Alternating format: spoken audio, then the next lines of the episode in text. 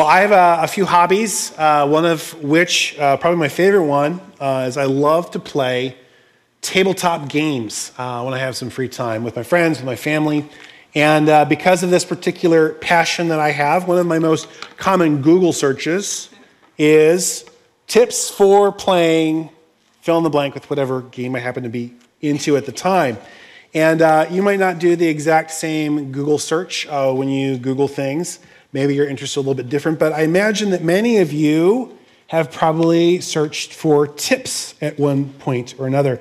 Because I think that uh, a lot of us like tips or life hacks, handy dandy rules of thumb to help guide us and give us the edge uh, in the areas of life that we are passionate about or maybe growing in when we're growing in skills. Uh, I think we all love tips because we want to get better at stuff. Uh, for example, if you're starting out with woodworking, this might be a very beginner tip, but you might Google and get the tip measure twice, cut once, right? Pretty basic. Uh, if you're a golfer, uh, you might get the tip don't swing at the ball, swing through it. Learning to bake, then remember your pro tip is cooking is an art, but baking is a science. Ah, you better follow your recipe to a T. Getting out of debt, make a budget, stick to it. And if you want to raise a crop of delicious homegrown tomatoes in subarctic Fairbanks, Alaska, move to Georgia and try again. Best pro tip ever. Maybe you can grow tomatoes here, some of us can't do that, right? And these secret tips are great because typically they're memorable, they're straightforward, and we often feel it's pretty doable. I feel like I could do that, right? And we know that if we follow these tips, if we follow the advice, that we're likely to get better at whatever we're trying to get better at. Uh, but we all know that the full mastery of golf is not found entirely in that very good tip swing through the ball. We know that mastery of baking is not found in that very helpful rule of thumb to follow your recipes closely. But I would say that the good tips, um, the really good ones, are the kind that pay dividends, not just for the beginner, uh, but also for the seasoned pro. Because uh, some of these tips are so simple that they can be understood by anyone, but they can also, they're also profound enough that they could stretch a master. And we're going to look at one of those really good secret tips today. It's simple, but it's also deep. And it all has to do with living the Christian life well. Uh, and so to launch us off, I'm going to put a question up here for us and ask, well, what's the secret to living a vibrant Christian life? Now, that means by vibrant, I mean one that's full of vigor, vitality, one where we look more like Jesus at the end of our lives than uh, we do now. And uh, to get our answer, to get our pro tip, we're not going to go to Google, though I'm sure someone's going to Google it and come up with something there. Um, we're going to go to a seasoned pro, the Apostle Paul. And no doubt he knew a thing or two about uh, following Jesus and living the Christian life well. And what makes his tip here about living the vibrant Christian life even more powerful is that this word of advice from Paul is given while he himself is in prison. And despite the fact that he is locked up uh, behind bars, so to speak, he's not having a pity party or saying things like, oh, my life's on hold. This is so unfair. Uh, he might be locked up, but his faith isn't shut down, and that gives him some street credit with us because we know that this guy's living out the very thing that he's passing on to the Philippian church uh, and to us. So if you got your Bibles with you, please open up. We're going to be in Philippians chapter 3, and we're going to get look at this tip that Paul's going to give us on living a vibrant Christian life, living it well. What is this secret that he has about living the vibrant Christian life? Um, we're going to be in Philippians 3, starting in verse 1. 3 1. And we're just covering the first 11 verses here in chapter 3 today, so I'm going to read the entire thing and then we're going to get back to our question and to Paul's answer to that, his pro tip. So, Paul's uh, talking to the believers uh, in the city of Philippi, and he says to them in verse 1 Finally, my brothers, rejoice in the Lord. It's no trouble for me to write these same things to you again, and it's a safeguard for you. Look out for those dogs. Look out for those evildoers. Look out for those mutilators of the flesh for it's we who are the circumcision, who worship God by his Spirit, who boast in Christ Jesus and who put no confidence in the flesh, though I myself have reasons for such confidence. If someone else thinks that they have reasons to put confidence in the flesh, I've got more. Circumcised on the eighth day, the people of Israel, the tribe of Benjamin, a Hebrew of Hebrews. In regard to the law, a Pharisee. As for zeal, persecuting the church. As for righteousness based on the law, faultless. But whatever were gains to me, I now consider loss for the sake of Christ. What's more, I consider everything a loss because of the surpassing worth of knowing Christ Jesus my Lord, for whose sake I have lost all things. I consider them garbage that I may gain Christ and be found in him, not having a righteousness of my own that comes from the law, but that which is through faith in Christ, the righteousness that comes from God on the basis of faith. I want to know Christ, yes, to know the power of his resurrection and participation in his sufferings, becoming like him in his death, and so somehow attaining to the resurrection from the dead. Okay, that's our passage here today. Uh, let's uh, unpack that a little bit. Now, my starting question here I have up for us is what's the secret to living a vibrant Christian life? I'm going to give you Paul's answer up front, uh, and then we're going to talk about what it means. Uh, in case you missed it, uh, Paul's answer to this question, his pro tip for living the Christian life well, is found right there in verse 1 in these four little words Rejoice in the Lord. Rejoice in the Lord. That is it. Or if you want to put it another way, you could say that one key, not the only key, but one key to living a vibrant, vital Christian life is to rejoice in Jesus. And we just read over this passage. You might be looking at it going, huh? That's it? That's his pro tip? Well, I see that Paul says to rejoice in the Lord in verse 1, but then it seems like he switches topics right after that. I mean, what does the rest of this passage have to do with rejoicing in Jesus. To which I would say, absolutely everything. Although Paul's commands to rejoice in the Lord is only explicit in verse 1, he shows how he lives it out in the rest of this passage. And what I'm saying is, is that this concept of rejoicing in the Lord uh, is woven throughout. First, Paul says it with his words, but then he gives us the example of his life. And the key to seeing this and understanding this pro tip from Paul is to think about what does it really mean to rejoice in the Lord? I mean, uh, I don't know if you guys use the word rejoice much. I don't really say it all that often. It's kind of like rejoice in the Lord sounds almost like this semi meaningless phrase that maybe Christians might say when they get excited, like, oh, yay, God, rejoice in the Lord, where it has maybe a little bit of emotion but not much content of meaning on the bone. But I would say that's not the case. Uh, to rejoice does have a lot of meaning. It means to uh, feel or express great joy in someone or something, to feel or show delight, to esteem highly, to value, to treasure. These kinds of words kind of go along with it.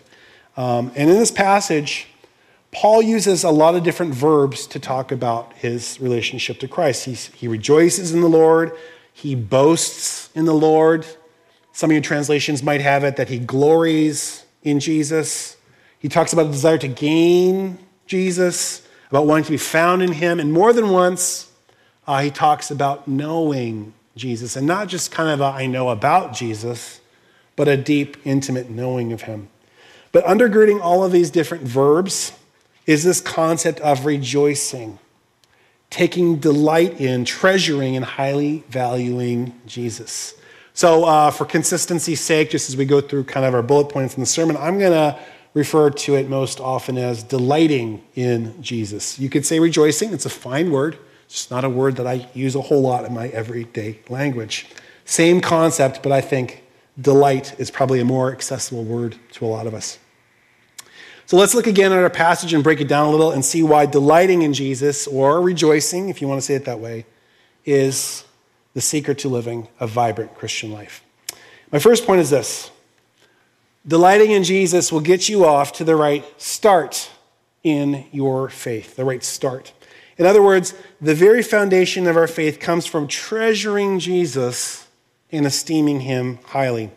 Uh, let's look at verse 1 again. Paul says, Finally, my brothers, rejoice in the Lord. It's no trouble for me to write the same things to you again, and it is a safeguard for you. Okay, so he leads with his basic pro tip rejoice in the Lord. He says, Hey, this isn't a new message. I've said this before. But then at the end of verse 1, he says something very curious there. He says, It's a safeguard for you. And we might ask, well, why would telling them to rejoice in Jesus, to delight in him, to treasure him, why would that be a safeguard to protect them? And the answer is actually found in verse 2. There's someone that they need to be protected from. Verse 2 says, Look out for those dogs. Look out for those evildoers. Look out for those mutilators of the flesh. For it is we who are the circumcision we who worship God by his Spirit, who boast in Christ Jesus, and who put no confidence in the flesh.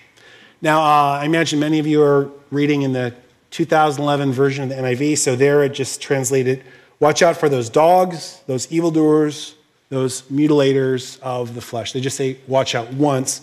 In the Greek, that verb watch out is there three times, so I've interjected it back in there so we get the impact of that.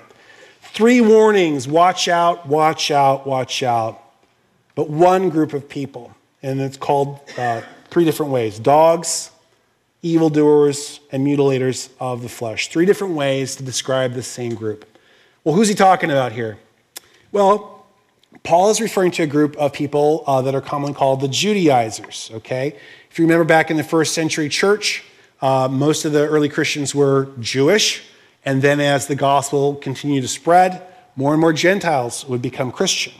And uh, this upset some of the Jewish believers in Christ. They said, well, hey, this is too easy for these Gentiles to just believe in Jesus. We got to go teach them right how to put their uh, trust in what Moses taught us to do circumcision, the food laws, all the Jewish laws.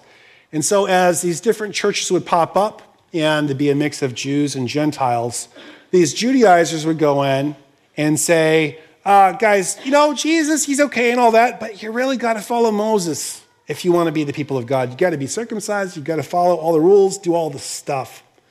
And um, so this was a problem that Paul was addressing here. And his name calling uh, is a little bit ironic here. Uh, first thing Paul calls this group is he calls them dogs. Now that's ironic because typically that's what a Jew would call a dirty Gentile. Dog is, a, is an unclean animal. So there's a common kind of euphemism or kind of slander against Gentiles is to call them dogs, right? The ironic part here is Paul is calling these super Jews dogs. Second part, uh, he says they're doers of evil. Uh, this would be ironic because, again, these are the Judaizers, the super Jews, the ones who are following all the rules. They come in looking clean and they call them doers of evil. They say, oh, Oh, pardon, my friend, I am a doer of good, not a doer of evil, right? Uh, it's again ironic. Third thing he says mutilators of the flesh. And again, this group of Judaizers did not see themselves as mutilators, but performing this sacred and clean procedure when they did circumcision to make people right with God. But the bottom line of all three of these ironic terms is uh, the Judaizers were pawning themselves off as the good guys, the ones who are pure, the ones who do good, the ones who can make you clean before God. But Paul's saying the exact opposite is going on with these guys. And you notice his language is pretty harsh. Uh, he doesn't pull any punches. Probably wouldn't fly in the 21st century here. That's not very Christian of you, Paul. Why can't you just turn the other cheek or be more tolerant? or agree to disagree with these other brothers and sisters in Christ? Why be so ugly towards them? His language is harsh because the threat to their faith is real. He doesn't want the people of God to sabotage their faith by falling into a major trap. And this is the trap. With the Judaizers, the people are being tricked into trusting in themselves, in their own righteousness in their own accomplishments, circumcision, food laws, this kind of thing, rather than trusting solely in Jesus. That's the trap. And that's why Paul says, rejoice in the Lord because it's a safeguard for you. The antidote, the cure to this legalistic self righteousness is to rejoice in Jesus, not yourself, to esteem Jesus, to treasure him, and not your own deeds. Delighting in Jesus will get you off to the right start in your faith.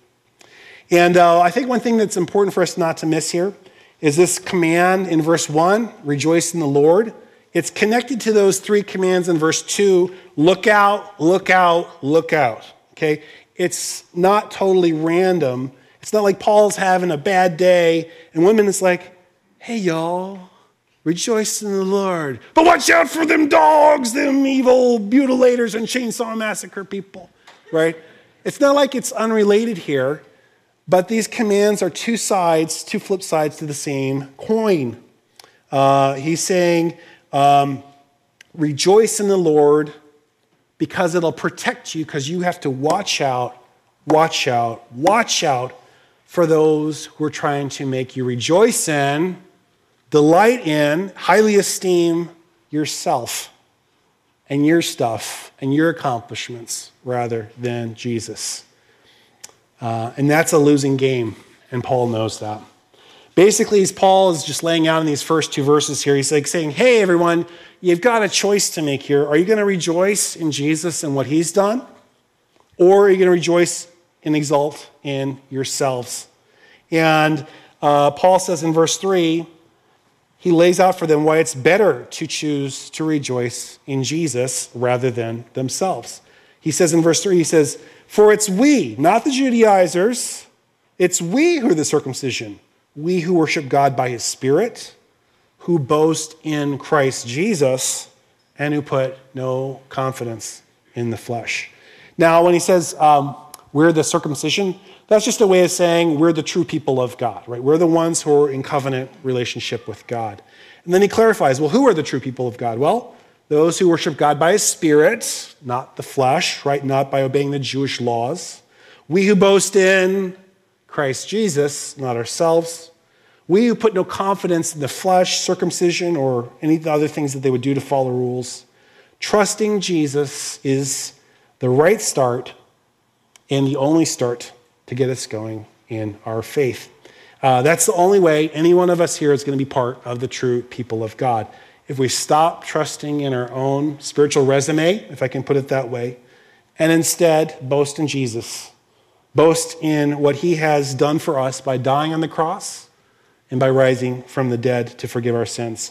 This is the foundation and start of all of our faith. It's the start of discipleship. So, um, the basic principle there, uh, the basic choice that those Philippians had to make, it's laid out there in these first three verses of the chapter. Uh, what follows after this is basically um, a life example from Paul's life, showing him how he lives that out.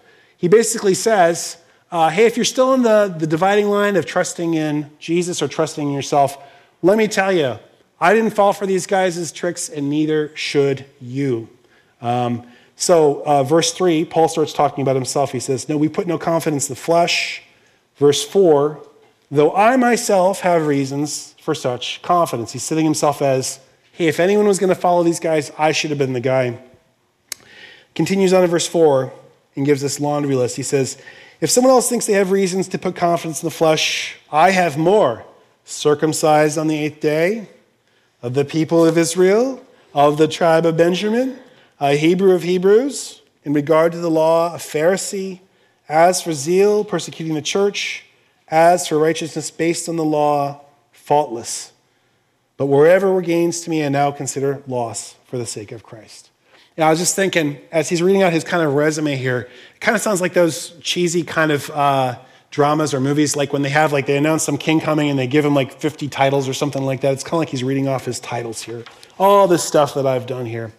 But what Paul's doing here and showing his own life, it's a classic kind of greater to lesser kind of argument. He basically gives this long laundry list about stuff that he could choose to boast in and says, Look at that long list, but I didn't choose to go that route and boast in myself. I chose to boast in Jesus. And the suggestion here is that his laundry list, which is pretty long, is probably longer than their laundry list or our laundry list. Uh, and he's saying, well, hey, if I didn't do it, then probably you shouldn't either. And all these different things on his list, they were things that he was either born with, born into, or things that he accomplished in his life, his pedigree and his performance. So let's just go through them here, his laundry list of, of things he could brag about. He says, I was circumcised on the eighth day. So he's not a Jewish convert later in life. His parents obeyed the law. He was a Jew right from the time he was born.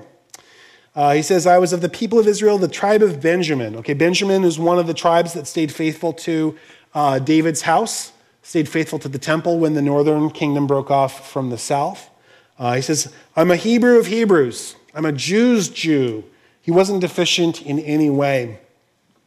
Um, and then he goes into things about his performance. He says, in regard to the law, a Pharisee. Okay, Pharisees were one of the stricter sects of uh, Judaism. And he says, I joined up, I signed on the dotted line and started following all of the rules. As for zeal, persecuting the church. I wasn't just a wallflower. I showed my fire for God by getting rid of them pesky Christians. And then he says, As for righteousness based on the law, which is what these Judaizers were all about, right? Can you do it all? Can you follow the rules? He says, I was faultless. I got a long list, he says here. But his point is this He says, If anyone ought to trust or rejoice or brag in himself and their pedigree and their accomplishments, it should have been him. But did he choose that? No. He says, verse 7 Whatever were gains to me, this long list, I now consider loss for the sake of Christ. He looked at this long list of everything he had to brag about, or so called brag about before God, and then he looked at what Jesus had to offer instead. And Paul says, Hey, man, it's no contest. The righteousness that Jesus has to offer is far better than anything on my list or anything I could accomplish. I'm going to boast in him and not in myself. I'm going to rejoice in him. And that's how the Christian life starts for each one of us. Not by boasting or rejoicing in ourselves or our works or our deeds, but by realizing that we're not righteous in ourselves and that every bit of our right standing that we have before God is only because of Jesus Christ and his sacrifice on the cross for us. None of us can kind of go before God with our own 21st century laundry list and say something like, Well, hey, God, I must be in good books with you because I was born into a Christian family. In fact, my dad was a pastor, and I have a lot of missionaries and my aunts and uncles. And I did missionary work myself. I built a few churches in Honduras. And uh, I've only missed church about four times in my whole life, and I had good reasons. I've been baptized. I read my Bible every day. I'm generous with my money. I'm generous with my time. I help out with charities. I help out in the nursery. I give to people who are begging at Fred Meyer's at the exit every time. I don't do drugs. I don't do smoke. I don't smoke. I don't drink. I don't dance. I don't watch R rated movies and on and on and on and on. No, we don't boast in ourselves, but we boast in Him and put no confidence in the flesh. No confidence in the laundry list of our own achievements because we know that all that stuff pales in comparison with Jesus in his accomplishments by dying for our sins on the cross and rising from the dead. Paul says, Whatever were gains to me, that whole list, I consider it loss for the sake of Christ. Delighting in Jesus will get you off to the right start in your faith. And uh, truth be told, here, uh, what Paul's written in these first seven verses is some powerful stuff. Uh, we could almost just wrap it up. Don't get excited, I'm not wrapping it up. Uh, but we could almost do that and put a bow on it and just stop right there. He's given his pro tip to rejoice in the Lord as a safeguard for their faith so that people don't boast in themselves. But he's not done talking yet. He's about to take it up a notch here. And what he says next absolutely blows the lid off this. That is going to be our pro tip into the latter part of our Christian discipleship. Because as it turns out, rejoicing in the Lord, that's not just a good rule of thumb to start out your Christian life. This life hack of rejoicing in the Lord has long legs that are going to help Paul and help us run the race well that will carry us through to the end. In the remaining few verses, Paul's going to share a little bit more from his life and show by his example that delighting in Jesus will help you finish strong in your faith. Verse 7, he's already made clear Whatever was on his list, whatever were gains to him are considered lost. But then he goes a step further. Verse 8, he says, What's more, I consider everything a loss because of the surpassing worth of knowing Christ Jesus my Lord, for whose sake I've lost all things.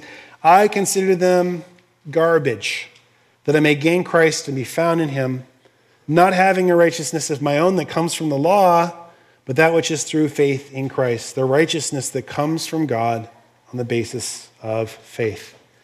I want to know Christ, yes, to know the power of his resurrection, participation in his sufferings, becoming like him in his death and somehow, so somehow, attaining to the resurrection from the dead.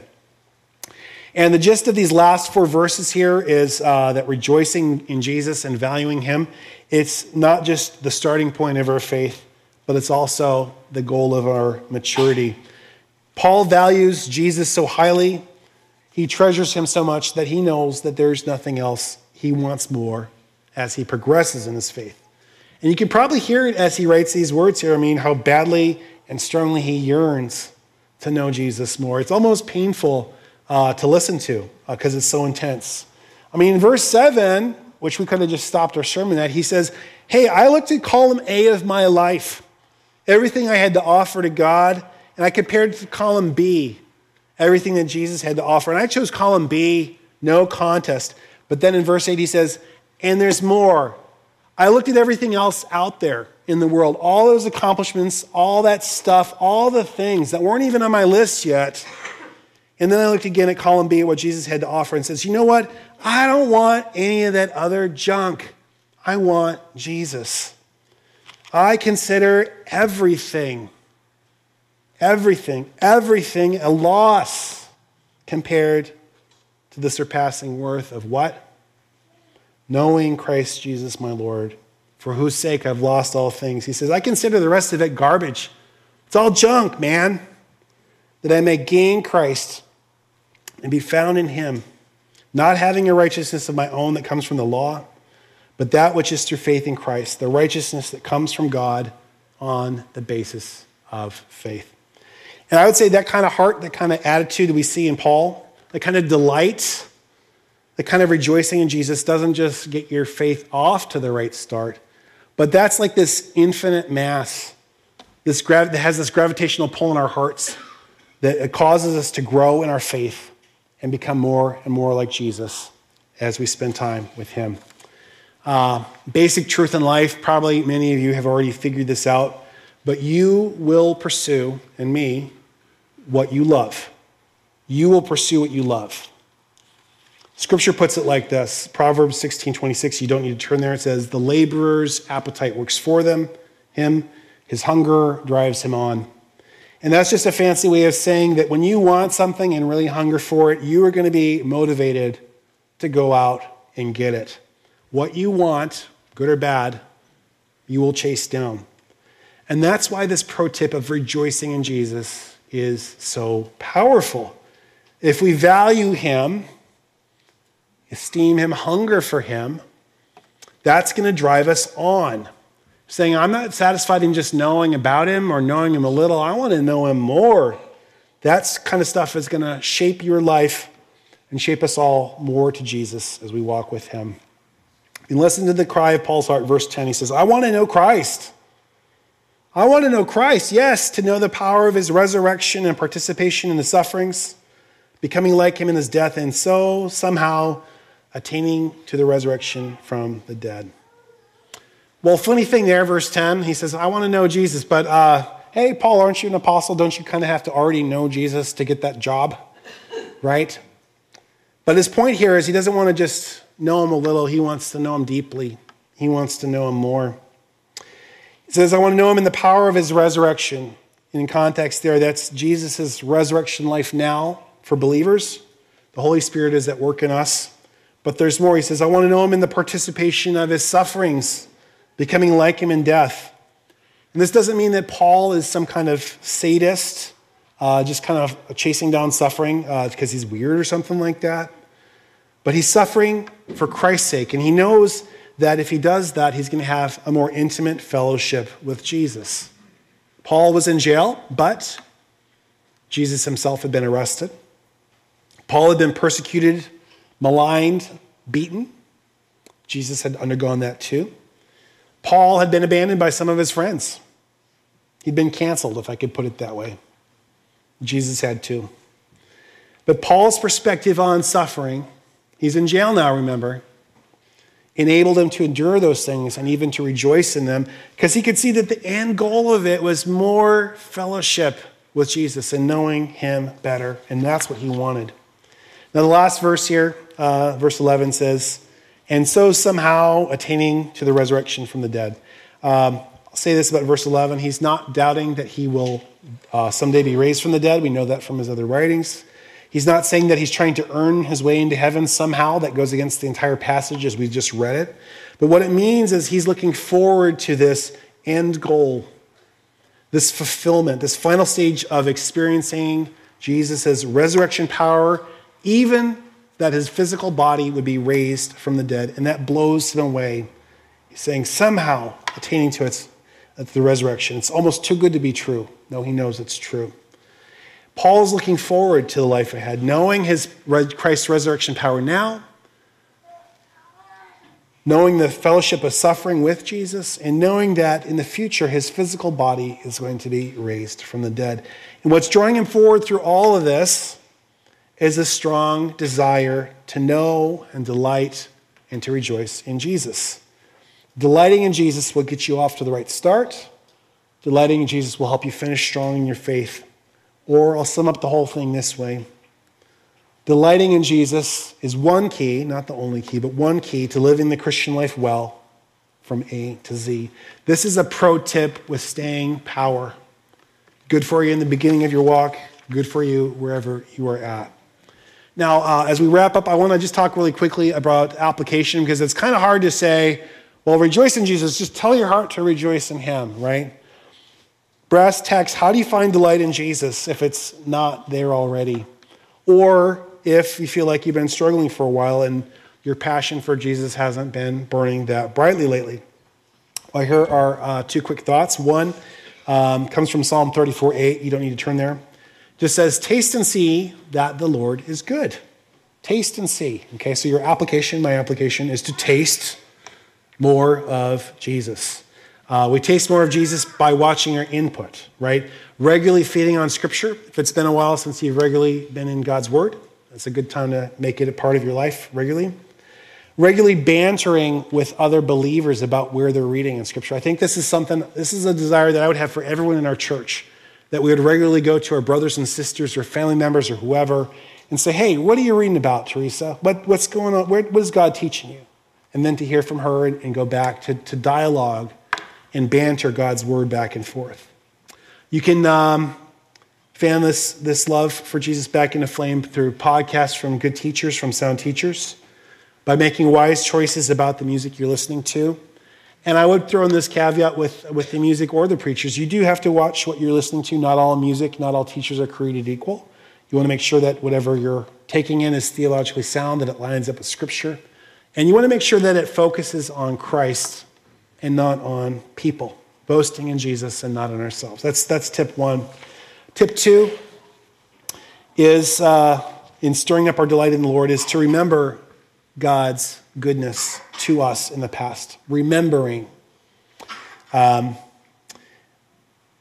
this is a tricky one to talk about, but I think what it is is it, it comes down to uh, sharing our stories, telling ourselves where we were at when we first met Christ, talking about them with people in our family, talking about them with our friends, uh, about the time when there was an answered prayer, or about where you were when you first experienced God's grace. And uh, these kinds of things stir up our own love and our own recollection of where we were at, because we can forget, we can get a little crusty at times. It also helps us to hear other people's stories as well. Uh, I'll just end with this. Um, 30 years ago, um, I'm kind of old now, um, I got to serve um, in missions in Japan. It was a great time of my life. I was fresh out of college. I was a short termer. And I think it was my first year that I was in Japan. I got to go to a Christian conference with a bunch of the veteran missionary families, right? There's a few of us short termers, and all these uh, kind of very A type personalities, get her done, very godly Christian families who'd given their life to serve in Japan over the long haul.